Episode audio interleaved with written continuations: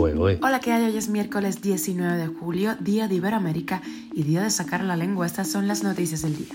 Esto es Cuba a Diario, el podcast de Diario de Cuba con las últimas noticias para los que se van conectando. Díaz Canel pide a la Unión Europea relaciones más justas con el Caribe en una cumbre que rechazó el embargo. Sin prisa, pero sin pausa, el valor del dólar en el mercado informal en Cuba sigue subiendo. Y se han reportado 361 robos con fuerza en las bodegas durante lo que va de 2023. Y un experto ruso alerta a los turistas que van a Cuba que tengan cuidado con los chistes políticos. Te contamos algunos detalles. Esto es Cuba Diario, el podcast noticioso de Diario de Cuba. Y nos vamos a Bruselas con esa cumbre que ayer culminó entre la Unión Europea y la CELAC. Miguel Díaz Canel pidió construir mejores relaciones basadas en lo que el régimen cubano calificó como diálogo respetuoso sin imposiciones ni injerencias.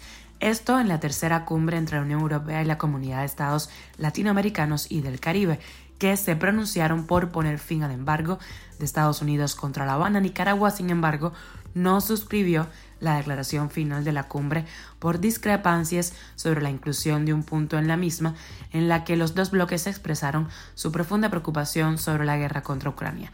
Díaz Canel y la comitiva del régimen se despidieron de la cumbre con rechazo entre grupos de exiliados que protestaron el día que llegó a Bruselas y también repitieron este martes sus manifestaciones de denuncia. Se fue también con nulos beneficios en lo económico y un fiasco en lo diplomático. Cuba a diario. Y estamos con una de economía, aunque hace menos de un mes el dólar volvió a romper la barrera de los 200 pesos en el mercado informal cubano. Esa cifra no ha parado de crecer y hoy se ubica, según la tasa representativa que publica diariamente el medio independiente El Toque, basado en las plataformas de compra-venta de divisas, en 215 pesos cubanos por dólar estadounidense. Asimismo, también el euro ha proseguido su escalada. Hoy el cambio de esa divisa está a 1 por 220 pesos en operaciones de compra, porque su venta oscila en torno a los 222 pesos, más o menos. Así lo indica esta tasa publicada el martes ayer. Esa escalada en los valores de las principales divisas suponen un incremento de los precios al consumidor, así como una devaluación creciente de la moneda nacional.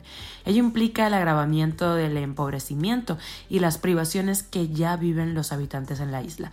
El economista estadounidense Steve Hank de la Universidad Johns Hopkins indicó la pasada semana una tasa de inflación global que la de Cuba califica como la séptima peor del mundo. La inflación, según cifras de abril de 2023, ascendería al 87% según este académico. Y la delincuencia expande cada día en Cuba. Un total de 361 robos con fuerza han ocurrido en las bodegas cubanas hasta el cierre de mayo, eso según cifras oficiales. Los preocupantes datos fueron ofrecidos este martes por Betsy Díaz Velázquez, ministra de Comercio Interior. Esto durante una sesión de las comisiones permanentes de trabajo del Parlamento cubano. La funcionaria aseguró que esta cifra disminuye en 66 respecto al cierre de 2022, aunque el robo aumentó en las provincias de Pinar del Río, Matanzas, Santi Espíritus, Camagüey, Las Tunas y Holguín.